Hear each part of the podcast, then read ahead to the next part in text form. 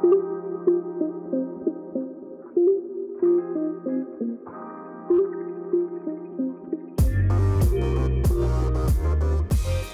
morning. As you may have noticed, we are doing something a little bit different today.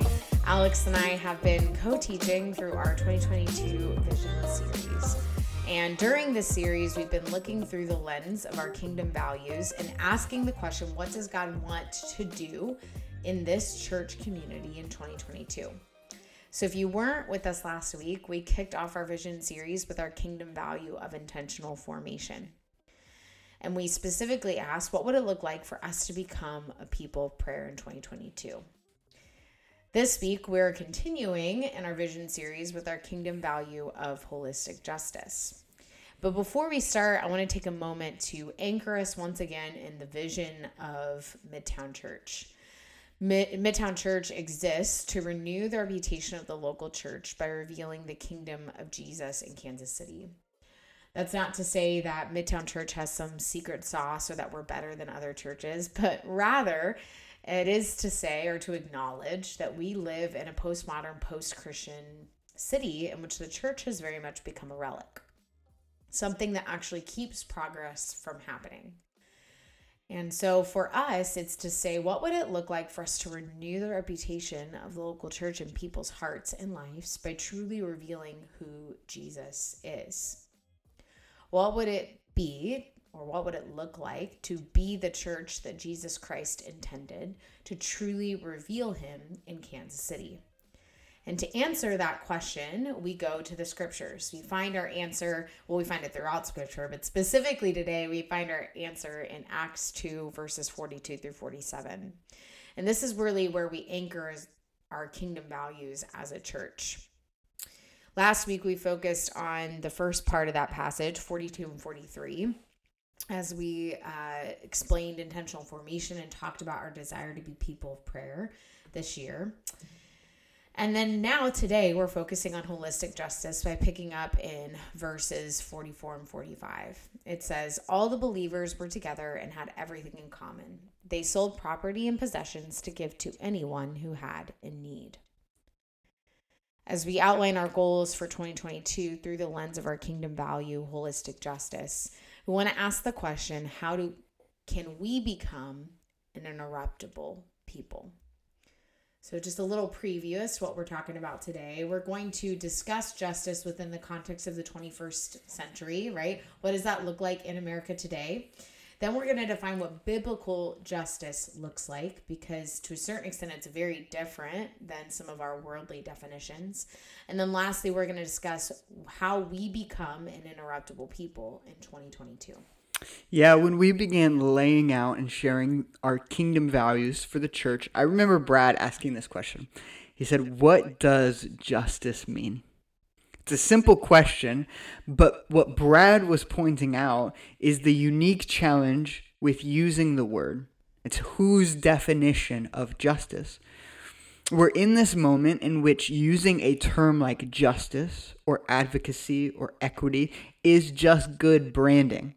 Which one of our favorite brands hasn't made a statement condemning something or advocating for something.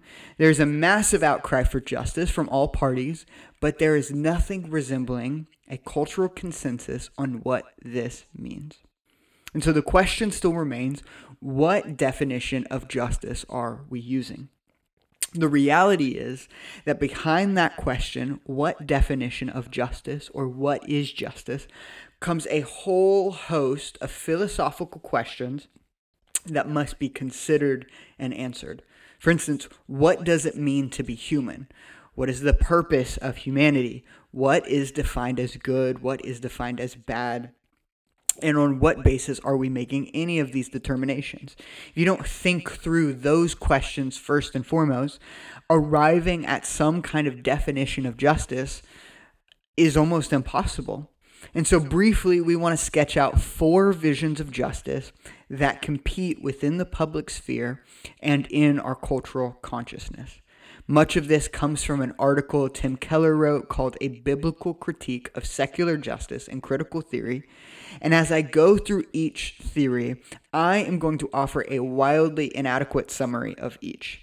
Um, for each vision, there are hundreds, if not thousands, of brilliant thinkers debating each philosophy and advocating for it. But within the time frame, there's just not simply enough time to get into all of it. And so we think that nevertheless, even though it's an inadequate summary, it is still helpful in defining the Christian understanding of justice by describing what it is not. Um, the first one is justice as individual freedom, um, which comes from kind of the libertarian philosophy. This is to say that the greatest good is the most people having the most individual freedoms, such as freedom of speech, freedom of property, and the ability to gather. This vision is fiercely individualistic, believing that each person belongs only to him or herself and is free from government interference, oppressive legislation, and communal obligations. Therefore, justice as individual freedom quickly becomes more about what I am free from than free to do. The second vision is justice as fairness, coming from the liberal philosophy.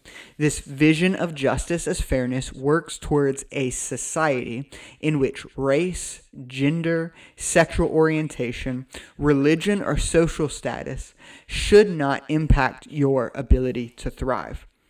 The emphasis is placed on individual equality and thus has a high respect for an individual's beliefs and truths. This vision's understanding of care for poor and human rights is based on a Judeo Christian foundation, but it quickly departs from this foundation as it emphasizes that each person is entitled to the freedom to do what is good in their own eyes each person is allowed the freedom to determine what is the good, what is your good. The challenge of justice as fairness becomes who gets to decide what is good or what is fair. A company like Amazon allows each of us to purchase products very cheaply and very conveniently. But as Amazon has also been known to exploit small businesses through its platform. The challenge of the justice as fairness becomes what are we making fair? Should we make it fair for the small business? Is it better for the consumer? How do we decide what fairness is. And while the vision of fairness sounds great, it lacks a compelling reason for anyone to sacrifice for another. Why should I give up my cheap and convenient goods for the sake of someone I don't know? The third vision is justice as happiness, or the utilitarian vision. Justice as happiness says that whatever makes the most people happy is therefore just. Typically, this vision suggests that you can do anything to make yourself happy so long as it doesn't harm another. However, even with the guardrail of what's called the harm principle, utilitarianism is a slippery slope towards a dangerous mob on the basis of majority happiness, it could be argued that Japanese Americans were rightfully placed in internment camps due to fear and majority consensus at the time. This vision of justice as happiness has no power in convincing the majority to do anything that is uncomfortable. And then the fourth vision um, is justice as deconstructing power, or the postmodern vision. This is by far the most hotly contested and most misunderstood vision. Um, postmodernism is often categorized with theories like critical race theory, deconstructionism, post structural theory, etc. Now, because this is the theory that is at the forefront of our public discourse, I want to emphasize, like the others, that this is an incredibly complex and diverse philosophy. So let's quickly diffuse the talk radio and the Facebook rants on, rants on this. I am not making a public statement or a political statement on the inclusion of critical race theory in curriculums. Rather, I'd like us to have an understanding of postmodern thought. In general terms, critical theory is focused on justice as deconstructing power. This vision considers power dynamics in society, religion, and culture and asks the hard questions why are things the way that they are? While it can be a helpful tool, postmodernism becomes a problematic, problematic ideology when it becomes the only ideology. One can only deconstruct so far before there is nothing left to pull apart. Postmodern theory is not a true vision of justice because it just simply doesn't offer anything beyond exposing and critiquing injustice. And to be clear, any of these philosophies or theories that become the ideology is a problem. And although these visions of justice are incomplete, that does not mean we set ourselves against them. Rather, we as the church have an opportunity to engage with justice initiatives and to demonstrate the spaces and the places where our God is at work. Yeah, so the big idea here really is all of these visions have hints or suggestions that point towards the way of Jesus, but they ultimately all fall short of God's vision for justice. We can't, though, simply wag our fingers at the world and say, Your justice falls short of my Jesus. Similarly, we have to take a critical look at our own actions and the church and ask the question how have we fallen short just as the world has? Within the church, justice is often relegated to the Department of Community Care, right? Or uh, the benevolence people Okay, that's what the pastors do, or pastor so and so does, the pastor of community care. But our Christian brother or sister, if they're struggling financially, we'll make sure that they get the help that they need, but it may not be me, right? I'll just call up so and so that knows how to deal with those situations really well. Maybe you find out someone's in the hospital, right? Instead of visiting them, we call up the pastor that's in charge of hospital visits that day. It's not to say that community care is wrong, but rather within the church, many of the times we have relegated justice to just simply the Department of Community Care. Another way that we have expressed justice within our churches, or maybe have not expressed justice in our churches, is by viewing justice as an auxiliary uh, thing to the gospel or as incompatible with the gospel itself many of the times in our churches justice is something that happens to the world but surely it doesn't hmm. happen to the church right the gospel is seen as simply getting people saved and not necessarily the holistic well-being of the person at large so a lot of the times when it comes to justice within the church we either relegate it to the department of community care we view it as auxiliary or incompatible and lastly sometimes we tend to talk about justice without really acting on it. And this one probably hits a little closer to home for many of you. Many of the times, as Christians, we post the black square on our social media pages or spend a service discussing the injustices in our world, but we don't actively work towards the good of our city. Our social media may show we care, but our behaviors and our schedules reveal our apathy or our true lack of care. So, if the world's understanding of justice is incomplete, and if the church's outworking of justice has at times been flawed, what does true biblical justice look like? Yeah, it is our conviction that justice in the scripture is about becoming a particular kind of community. Remember how Luke describes that first church. All the believers were together and had everything in common. They sold property and possessions to give to anyone who had need. Whatever needs arose, rose among that first congregation, that need was met through the sacrifice of other believers. Christian justice is following the self sacrificial way of Jesus and choosing to be the answer to someone else's prayer. David French describes it this way Christian justice is learning to live out what God has done in Christ amongst ourselves first.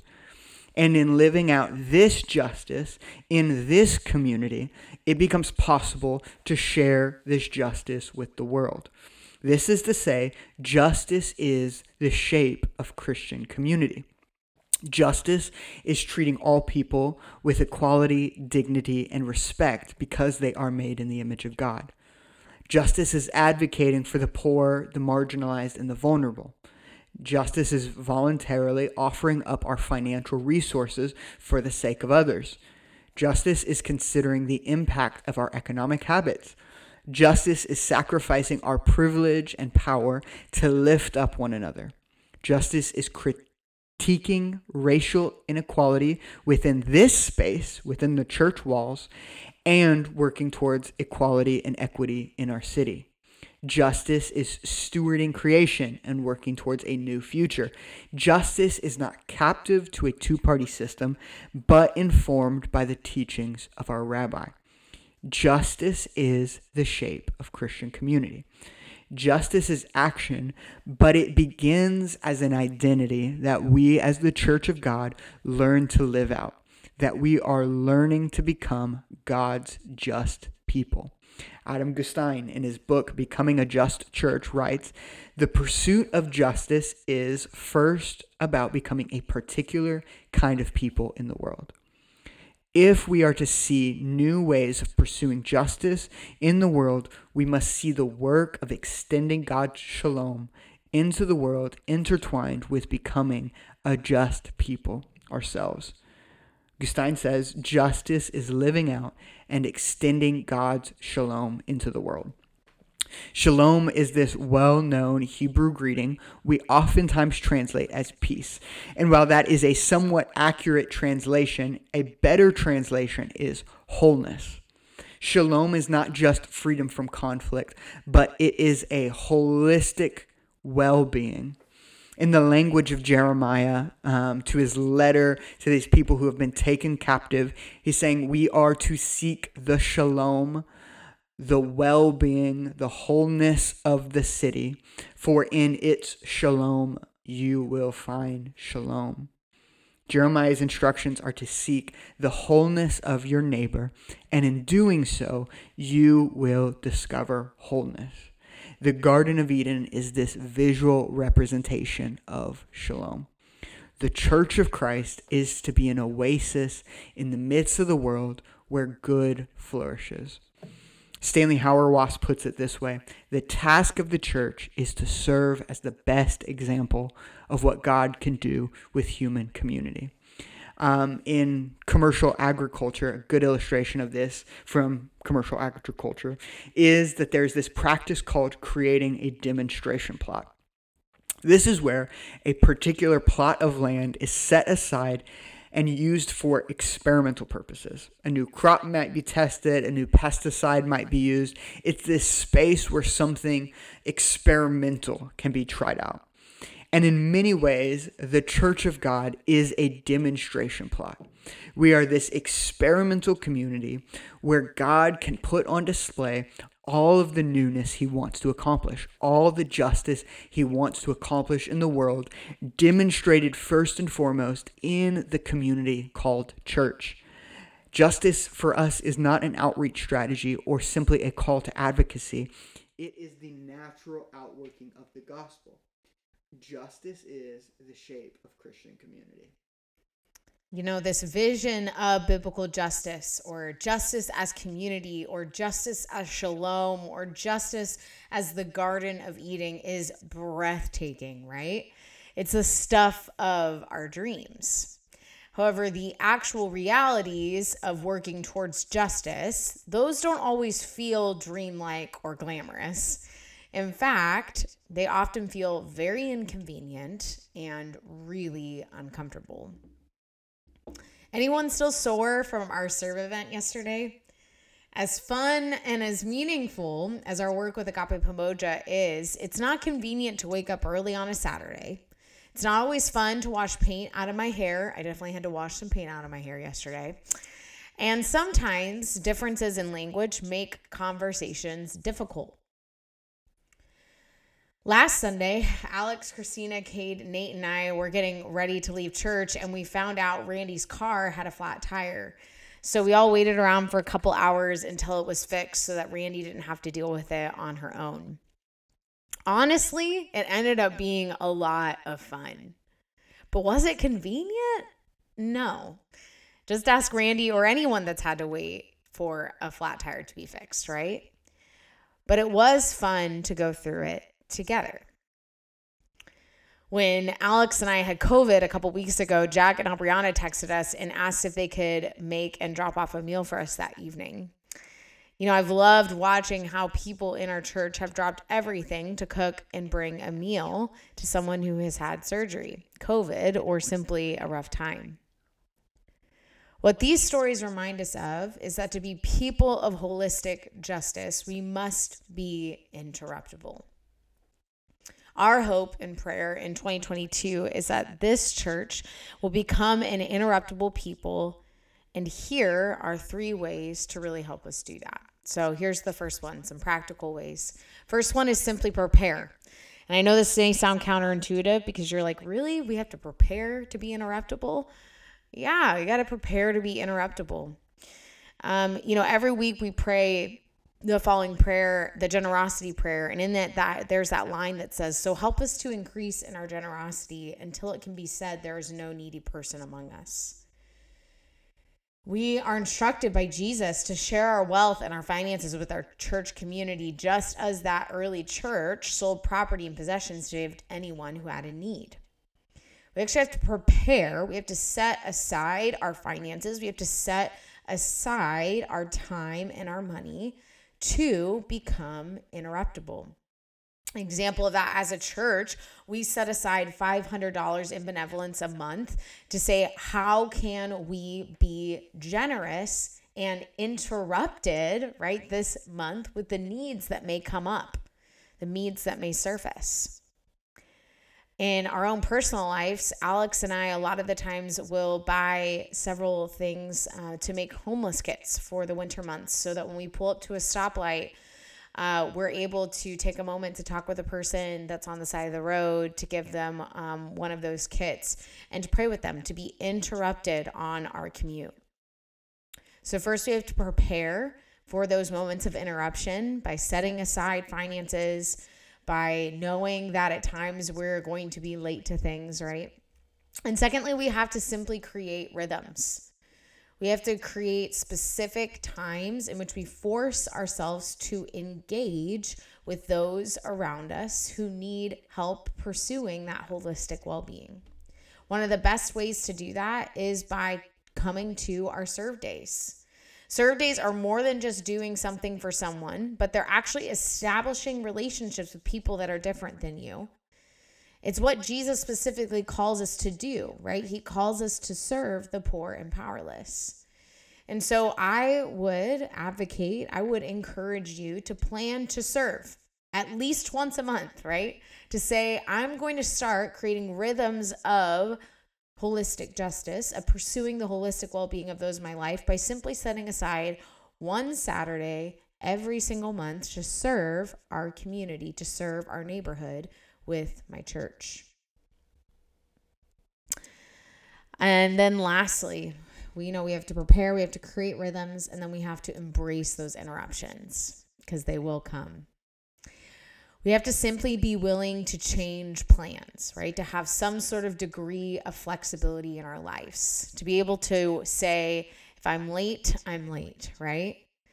It's what I like to call those Holy Spirit moments where the Holy Spirit tugs on your heart and he says, you know, come, go talk to that individual, go meet that need. And so, with that, we become interruptible people in 2022. It's our prayer and our hope that we become those people